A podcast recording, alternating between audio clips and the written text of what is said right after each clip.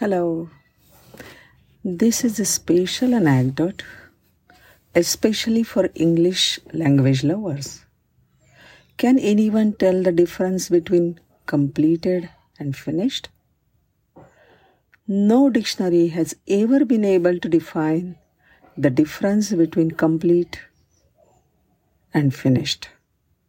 However, in a linguistic conference held in London England, Son Sherman, an Indian American, was the clever winner.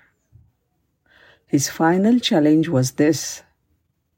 His response was When you marry the right woman, you are complete.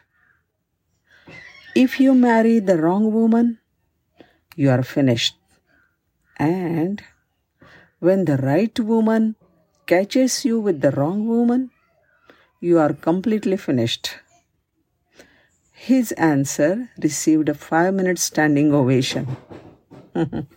Thank you.